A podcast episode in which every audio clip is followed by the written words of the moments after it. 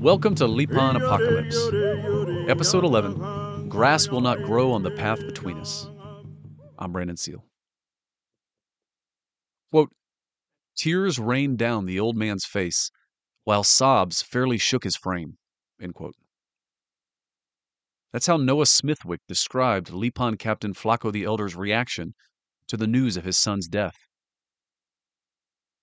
His son, Flaco the Younger, had burned down in the Lipan idiom, though that makes it sound like he died of natural causes or something.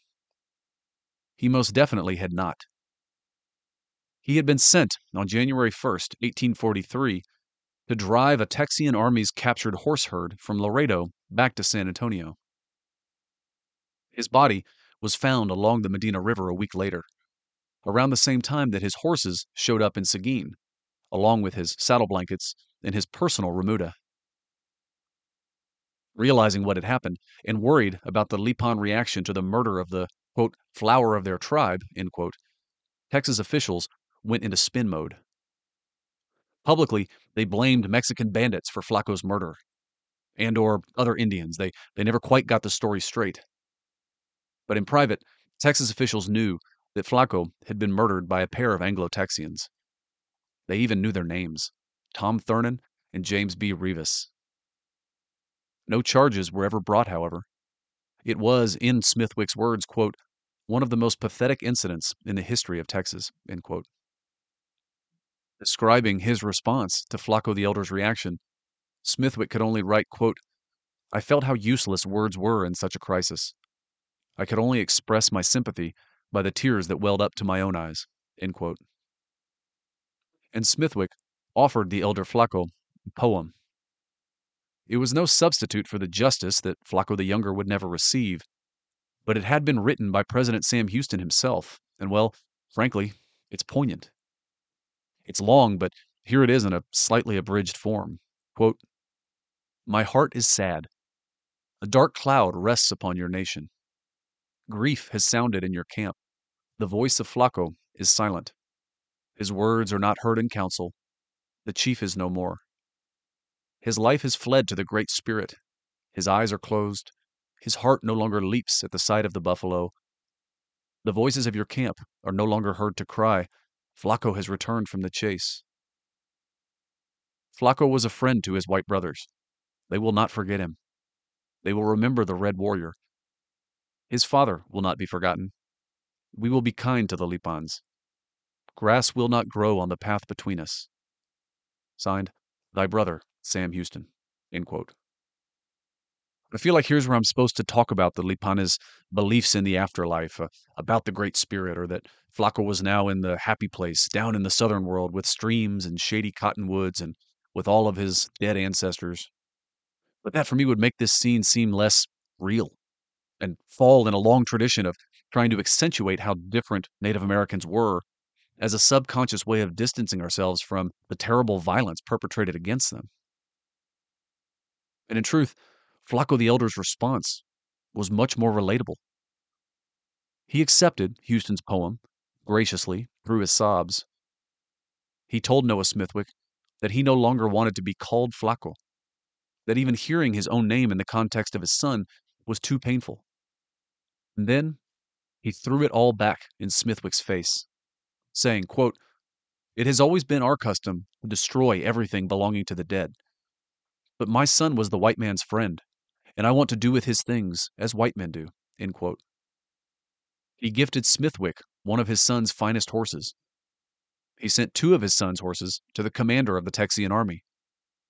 And he sent President Houston a Mustang that Flaco had broken and trained himself. It was a gift far more poignant than a poem because it was also an accusation. These horses would be living reminders to Houston, Smithwick, and to the Army commander of the emptiness of their promises, of the hollowness of their kindness to the Lipanes. And then, like the Uvalde School District deciding to raze Robb Elementary, the Lipan captain formerly known as Flaco and his people, destroyed the rest of the younger Flaco's belongings, struck their camp, and abandoned the site forever. Lipanes had been a fixture of life in Texas for as long as European settlers had been writing about it. As the great alliance makers of the plains, and as a people who had more than a century before defined themselves by a decision to live in symbiosis with and among settler societies. We see them singing in the streets of Laredo in 1828, living close enough to Refugio to save its ass in the Mexican invasion of 1842, and entangled in and around San Antonio for centuries before and after this.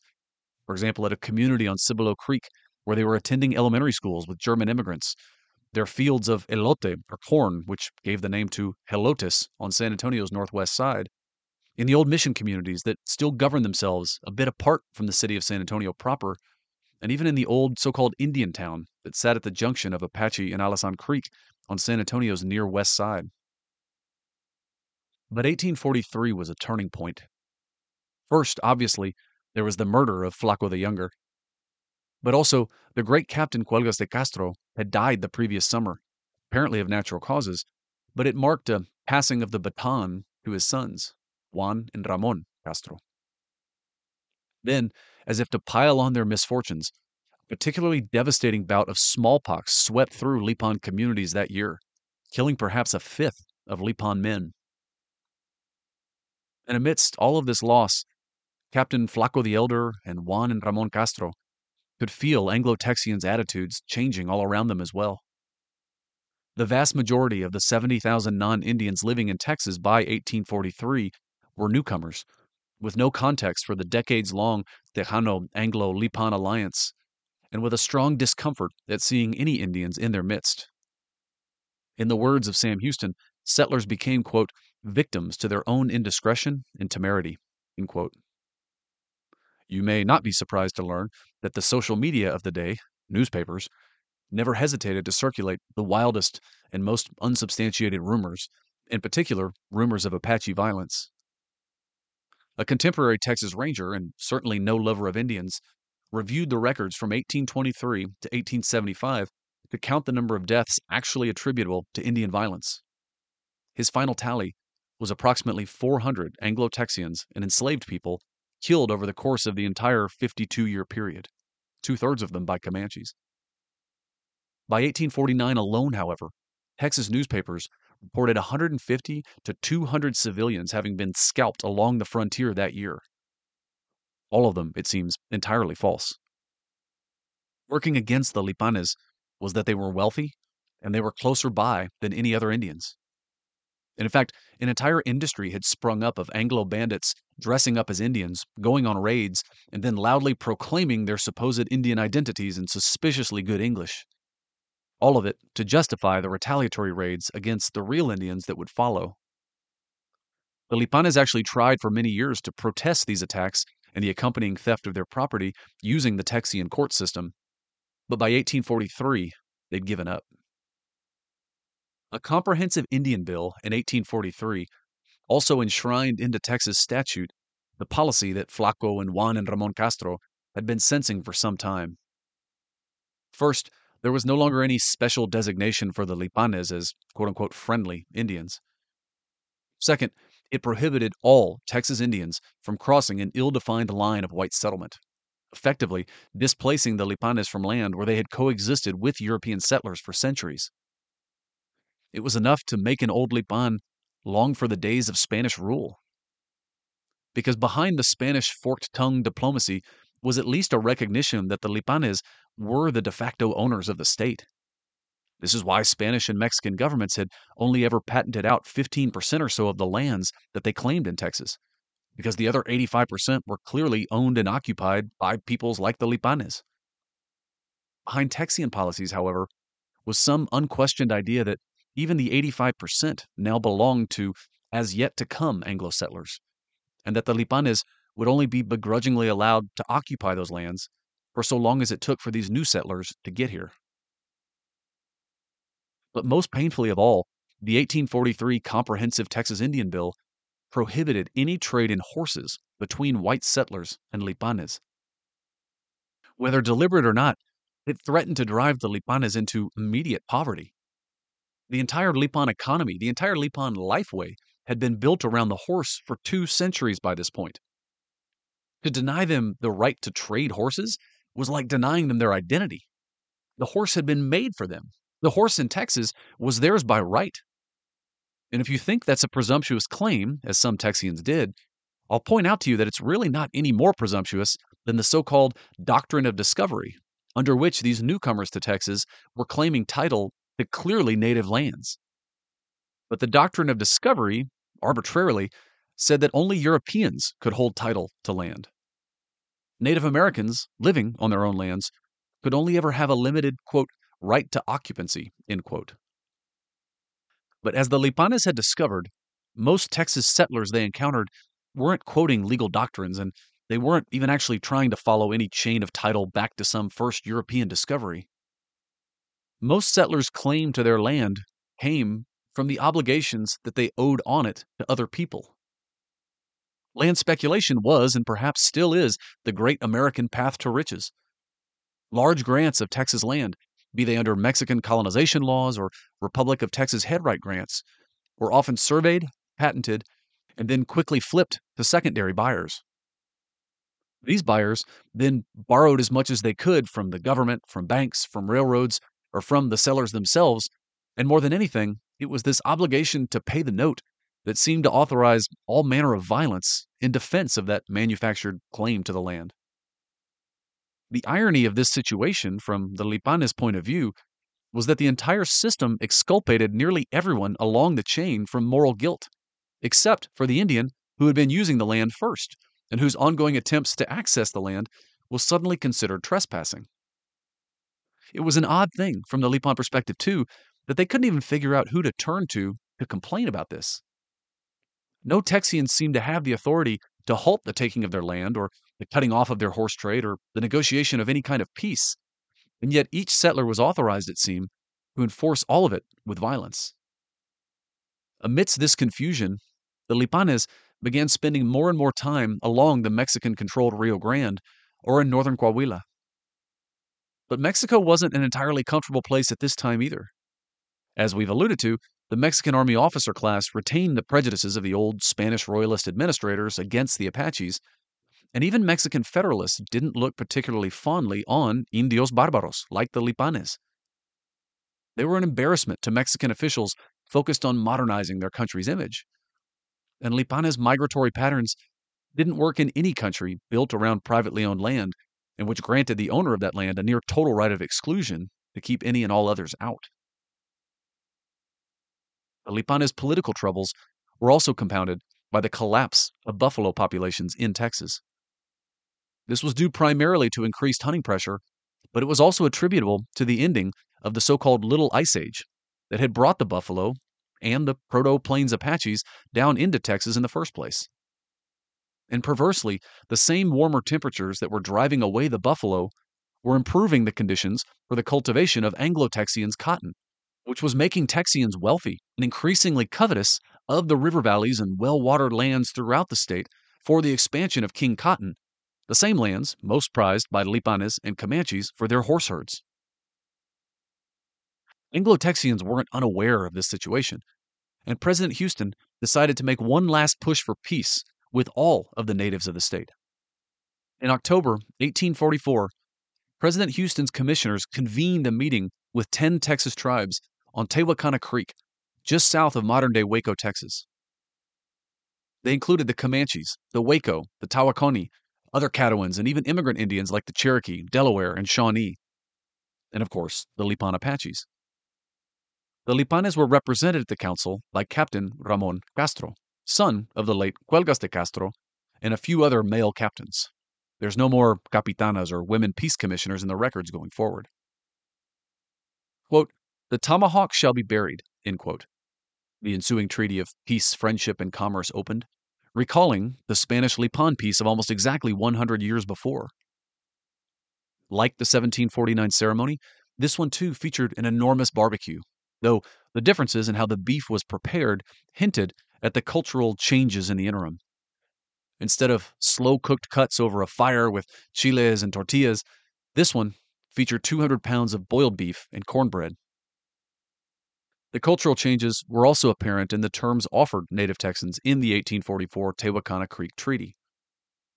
Whereas the 1749 Spanish treaty had incorporation of the natives as its goal, via weddings and shared religious ceremonies, the Texian Treaty of Tehuacana Creek focused on defining a sacrosanct line of white settlement, dividing native and Anglo worlds.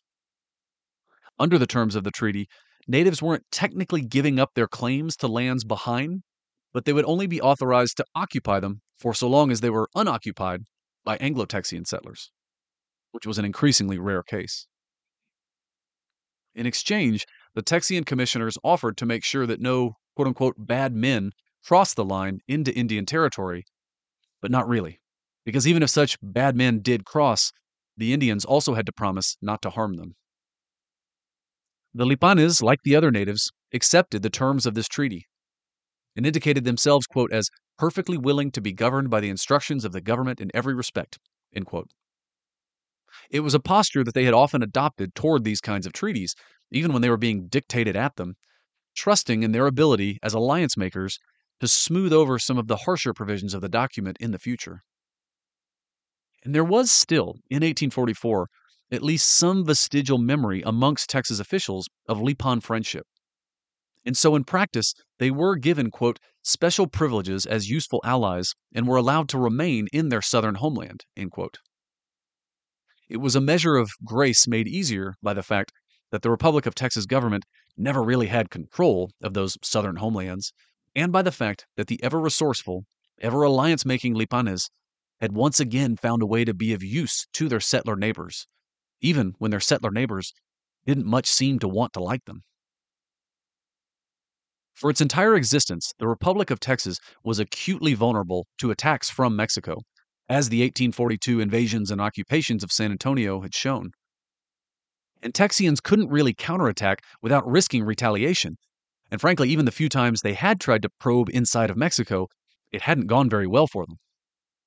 From the failed Matamoros expedition at the start of the Texas Revolution to the Mier expedition to the disastrous Santa Fe campaign, Mexico remained pretty secure in its ability to hold off Texian incursions while continuing to launch raids into the fragile young republic. But the Lipanes could play both sides of the border in a way that no one else really could. And even though Anglo Texians openly coveted Lipan lands in Texas, the Lipanes realized that the Texians would still shelter them from Mexican authorities.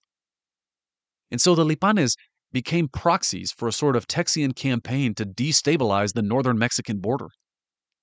In 1844 alone, 400 Lipanes hit four of the Rio Grande Villas, killing 83, taking 50 captives, and plenty more livestock.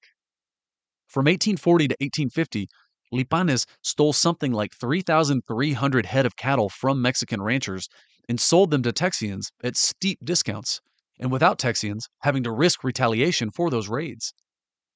Because even as Mexican officials suspected formal or informal Texian support for these Lipan raids, the Texians still had plausible deniability. The raids had the further advantage of aggravating northern Mexicans' grievances against the central Mexican government and promoting separatist movements such as that of the Republic of the Rio Grande, which also further reduced the threat of reconquest from Mexico. But a confusing piece of news reached the Lipanes in March of 1846.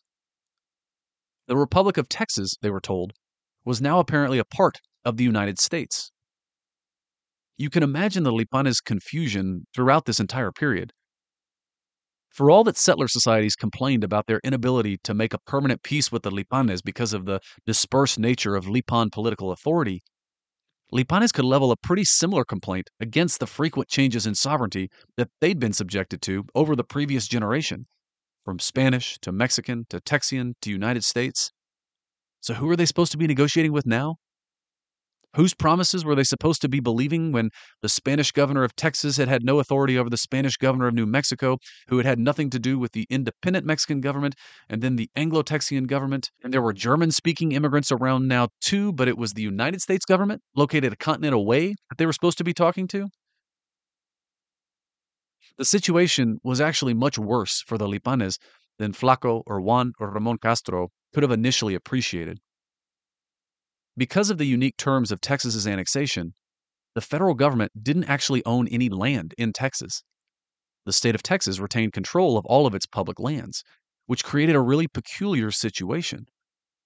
Since Texas controlled all the land in the state, and since Texas held that Indians were incapable of holding title to any of their own lands, according to the Texas legislature, quote, we recognize no right in the government of the United States to make any treaty of limits within the said Indian tribes without the consent of the government of this state. And the U.S. Commissioner of Indian Affairs more or less agreed with the Texas legislature's interpretation.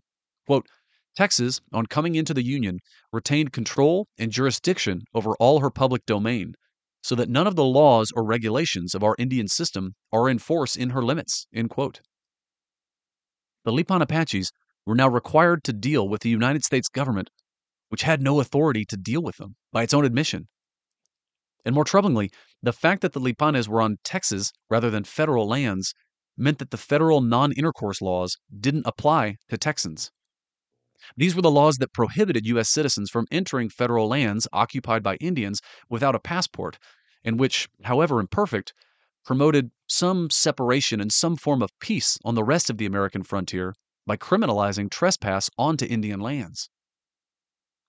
With Texas's annexation to the United States, however, the line of white settlement had just become a bright red line enforced by the U.S. Army, which meant that even the Lipanes, long settled in areas behind this line of settlement, would now be prevented from crossing that line by the U.S. Army. A line that Anglo Texans, however, would still be allowed to cross with impunity, comforted by the knowledge that the line moved with them and that Indians couldn't retaliate against them cross it. On the next episode of Lipan Apocalypse. Thank you for listening. Editing for this episode was performed by Susana Canseco. The intro and outro music is from the White Mountain Apache Crown Dancers. You can find them on YouTube. Special thanks this season to my Lipan friends Bernard Barcena, Lucille Contreras, Richard Gonzalez, Margot Moreno, and Gary Perez. I hope I'm doing your story justice. And make sure to check out Lucille's Texas Tribal Buffalo Project online and fill out her Texas Indigenous Data Sovereignty Study. For more information about the Lipan Apaches, check out the books by Thomas Britten, Jose Medina Gonzalez Davila, Nancy McGown Minor, and Sherry Robinson. Also, check out the doctoral thesis of Enrique Maestas and the Texas Observer article by Dylan Baddour. Lastly, go to Gorka Alonso's website, apacheria.es. For more information on my other projects, you can go to brandonseale.com.